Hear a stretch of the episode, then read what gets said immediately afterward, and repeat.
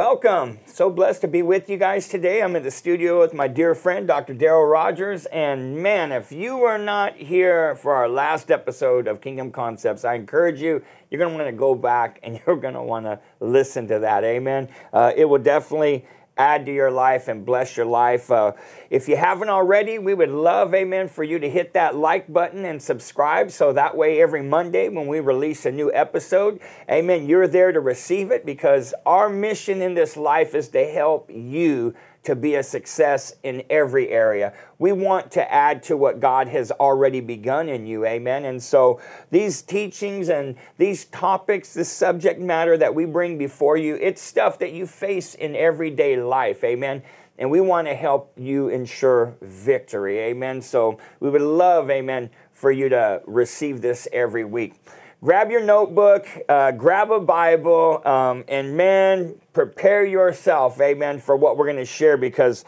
man, this stuff's getting hot, amen. We've been talking about the things that are required to have that firm foundation in which to build a life on, build a family upon. And the last episode, uh, when we concluded, we were talking about how important it is to have that Rhema word, that revelation word in your life. And especially if you're going to become a solid believer, because uh, we know that the word is is what God works with when it comes to us doing anything. Everything begins and ends with the word. And I think that's why Satan fights so hard to try to keep us from being those word believers because he knows when you have the word and it's where it needs to be in your life as far as you have that revelation of it you're going to start gaining ground for God. You're going to start moving closer and closer to that purpose that He has for your life.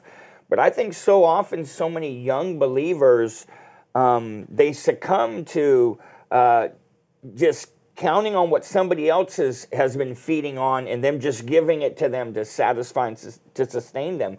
Um, I remember being a young Christian and I would get my Bible. Uh, you know, I was at church every time the doors were open. I'd be there to, to hear the word. And but I remember times I'd go home, I'd open up my Bible, and that was usually when I got a lot of my best naps. Was when I pulled out my Bible and to study it. And then you wake up, you know, a little drool on your face, and you're like, "Oh man, that was so peaceful. Thank you, Jesus." But I didn't learn nothing. It wasn't until I, I started coming to the place to where I was seeking God to reveal to me who He is through the Word, that I started feeling strength and I started having more confidence in His ability to speak to me. How important is it, Doc, for for us to uh, to put this Word inside of us when it comes to making decisions and living this life? And that's a loaded question. Well, the thing of it is, is man, is that you can go to church for the next 50 years mm-hmm and never have anything that sets you free because even though it's being presented, do you believe it? Mm.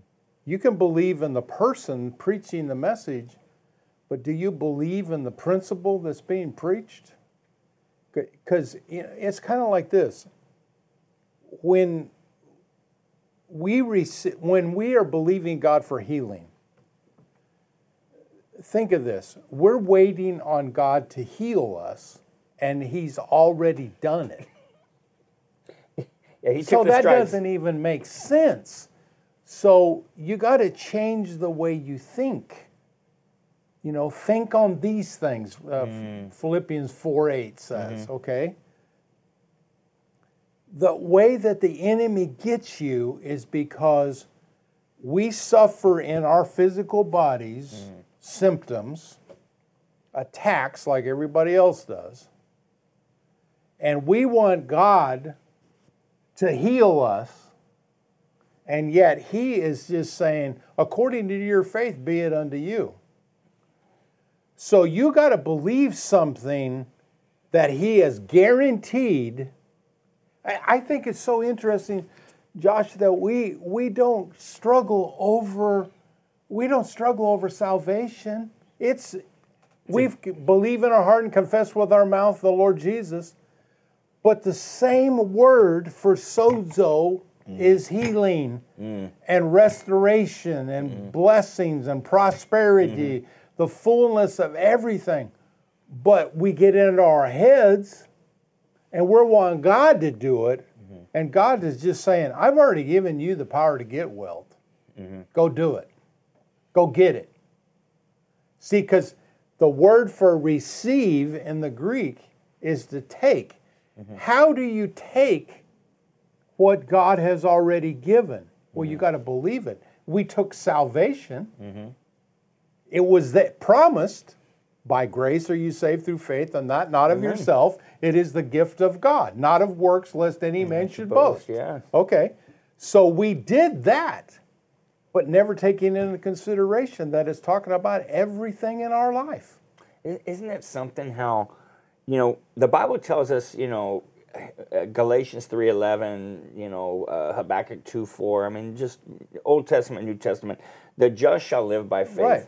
and we know that faith comes by hearing, hearing by the word of God. Romans ten seventeen. Um, we're supposed to live by faith, and it took faith to get saved. Someone gave you a word, said Jesus loves you, and He'll forgive you for everything you've done if you ask Him for forgiveness and receive this salvation. And like you said, it's a gift that we receive. And yet, I, I think that that's where a lot of people just they they stop there, and unless you're willing to you know grow in in your in your understanding of the word you're going to remain there at that that initial first step getting born again and your life's going to continue to look the same. You're going to have Jesus in your heart and you're going to go to heaven but your life is not going to look too different than the life you've been living. And I know for me that I had to come to a place early in my walk with God to where I understood that if I'm going to succeed, then I'm going to have to go after this word. I'm going to have to uh, to learn, Amen, what it is that God wants my life to be. And I had to make some choices. I had to make some decisions that I was going to be intentional when it came to my development. So I seized uh, every opportunity to be in church because I knew there are other people that know more than me, and I'm going to learn what they know. Um, I would also go and hang out with people that had a lot of history with God. I used to hang out with all the widows in the church, you know, little grandmas, man. I'd go mow their lawns, I'd go wash their dogs. I'd do anything just so I could be there and ask them questions about, you know, how they got born again. You know, when did they get filled with the Holy Ghost? How how did you create a life of longevity to where you've been saved since you were six and now you're 96 you know i want to know what did you do because if i can do what you did then i can have that same life and because i didn't want to go back to where i came from but i had to come to that place to where i was uh, just uh, overcome with an appetite to be able to hear from God. And I wanted to hear from God for myself. I, I, my attitude was if my pastor can hear from the Lord, I want to be able to hear from the Lord.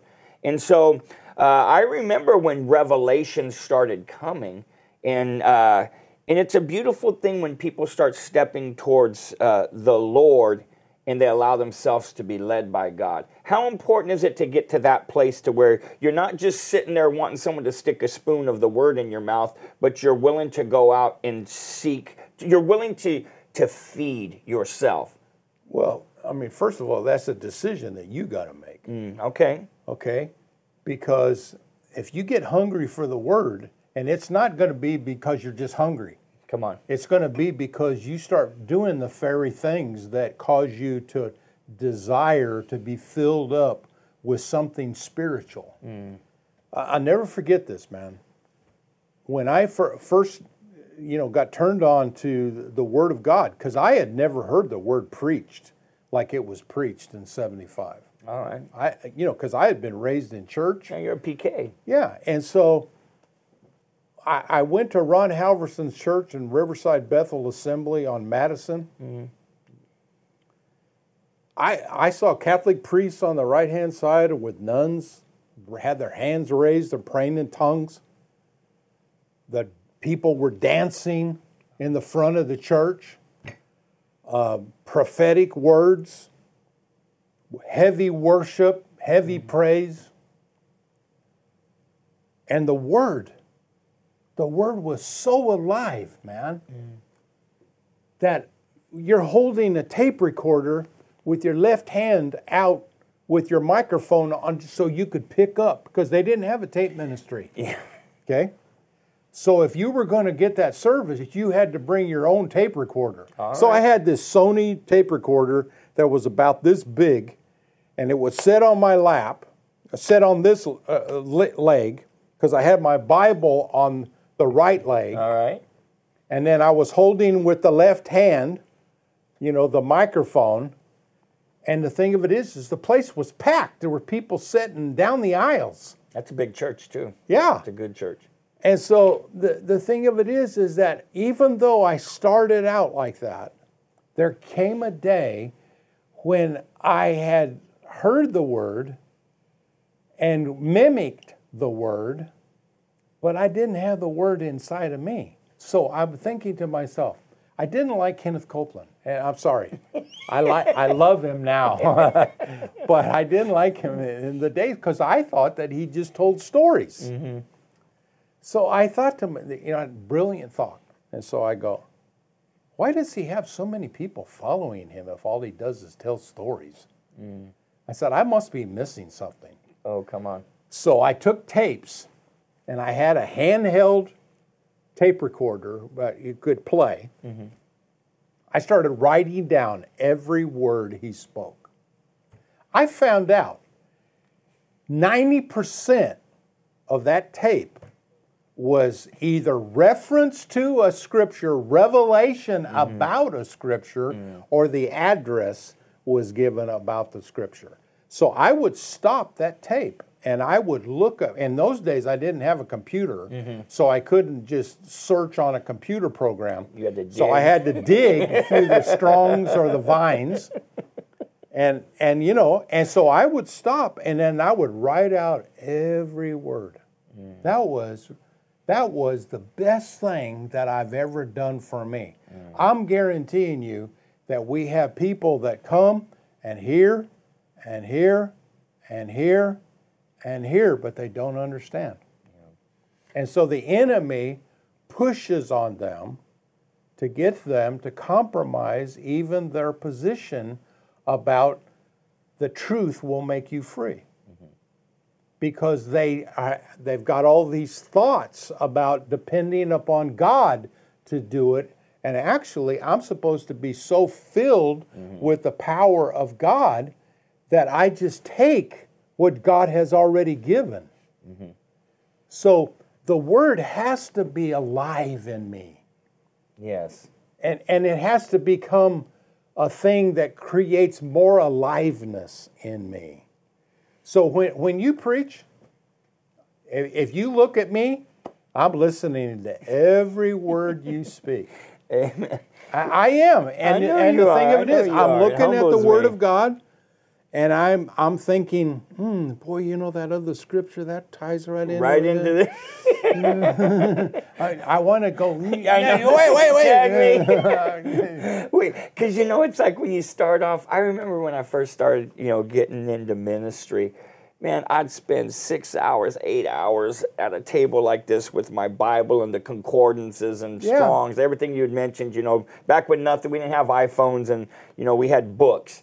And I remember just begging God to give me enough revelation to last 15 minutes behind that pulpit you know but as you hunger and thirst after righteousness as you were saying man god enlarges your appetite to where you begin to develop when that foundation of the word's been laid you begin to develop a panoramic uh, understanding Yeah. Of the word of god to where you're no longer looking at the scripture for the verse that's in front of you. You're looking at all the other ones that you have already uh, got rhema on uh, that connect with that to where now you become a man of a thousand sermons. Right. And uh, and when you hear the word, what I'm doing is I'm writing down everything that people are saying, and then I'm connecting other things I know that just kind of footnote off of it, because uh, the word is so powerful to where before I was praying for 15 minutes. Now my prayer is, God, help me, Lord, to condense these hundred sermons into one. and I know I'm talking to, to, to the choir here, but it's like because that understanding grows and, and And God's desire, I know, is for us to, to come out of the flesh and into the spirit. You and me were reading this just uh, right before the uh, we begin the episode. In Romans chapter 8, and I won't steal the verses 14 and 16 that you threw out You there. You can. It's it's not my verses. Yeah, It's- it's yours. It's, in yours. I'm gonna give-. I'm going to give you credit for it because I know you're going to take it somewhere. In Romans chapter 8, we're going to begin in verse 1. It says, There is therefore now no condemnation for them which are in Christ Jesus. I'm telling you, you look a lot better when you're in Christ than when you're out of Christ. And when you're in Christ, there's no condemnation. You're not getting beat. God will not beat you up in, about everything you've done before. It says, Who walk not after the flesh, but after the Spirit. When we walk in the flesh, Satan's going to always be there to condemn you, to try to get you to quit and tell you that you cannot live this Christ like life. But when you walk in the Spirit, amen, you, there's a liberation that comes through an understanding of the Word to where you understand what truly what grace is, what peace is. You understand what it is to, to live in this world, and you might not be perfect, but man, God's helping you reach for it and lay hold of things. It says in verse 2 For the law of the Spirit of life in Christ Jesus has made me free from the law of sin and death. God wants us to move into a place to where we're no longer infants in Christ. But how important is it for us to mature? For that foundation's been laid. You know, how important is for us to move beyond um, being children of God into being led by God? What's the difference? Well, yeah, you you start by con- you know you start by confirmation, but eventually, as you mature, you get to the point that your footsteps are ordered and measured of the Lord, and you know where you're going. You know what you're supposed to do. Come on. And see, that's the thing that you got to push for. Otherwise, we stay in verse 16. Mm.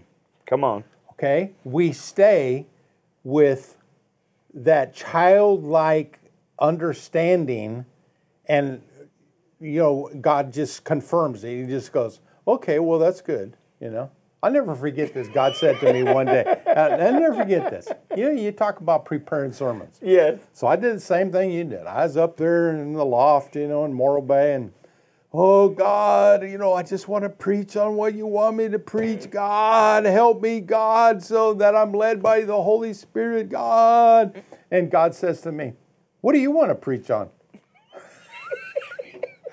And I go, Oh God, you don't understand. I want to preach what you want me to preach, God. And he goes, Son, what do you want to preach? It's all good. Mm-hmm. It's all my good. word. It's all mm-hmm. good. I'll bless it. I help you. Isn't that something? we make things so complicated sometimes, you know. I mean, in, in, the, in the, the verse you're referencing is, is Romans eight sixteen. It says, The Spirit itself bears witness with our spirit that we are the children of God. It's like when you're born again, you, you have that seal of redemption. You know you're saved. Yeah. You know, uh, and, and the, we were talking about this, how that word children there is the Greek word teknon, which means infant, like, Right. like newborn. Um, so when you're born again, you're a child of God. I mean, you're, you're born again, and just like a child, you know, when you're not developed, you know, uh, you know, it's like I have a, a, a new granddaughter, my very first one. Oh, she's so beautiful, Briar Rose, just so beautiful. She kind of is. Oh, she is. She takes after her her her mom and her uh, her grandma. But you know, it's like uh, she came a little bit early, and one thing you notice about infants is they're so vulnerable. They'll eat whatever you put in in their face, and there's just simple things, things that you and I don't even think about doing you know, is it takes a lot for them. Like like she's at the place now to where she's starting to she's able to hold her head up some. But I remember when she first came out, man, that girl couldn't hold her head up for nothing. You had to make sure you had your hand on her head, or you know, you know, head's gonna be flying around. And sometimes Christians are like that. They get saved, and it's like and something that you and I just take for granted because our, we've exercised those faith muscles, our belief system's strong to where there's things that we do. We don't. It, it's just it's what we do, and it, it, it comes so easy. It's like muscle memory. It's just it's there, uh, and because it's always exercised. But for someone that camps out at this place where they're just a child, an infant of God, you know, just doing the simplest things like going to church, uh, tithing, uh, serving, those simple major Bible pray every day, read your Bible. It's like it's like that child that can't keep their head up. It's like and too many Christians stay there. But you know, you had brought up verse 14 which says for as many are led by the Spirit of God, they are the sons of God. Well, the Bible we just read in verse 16 said that, you know, that the Spirit bears witness with us that we are the children of God. What's the difference between being a child of God and being a son of God? Well, the word son here is the Greek word huios, which means a mature child. Right. It's like when you can be led by God, now you're in a place where you're mature enough for God to be able to trust you. And again, asked you like what he told you, what do you want to preach? Yeah. How important is it for people to grow to that place to where they know how to be led but not led like some people the only led they know is when they tell you god led them to leave you uh, what's the what?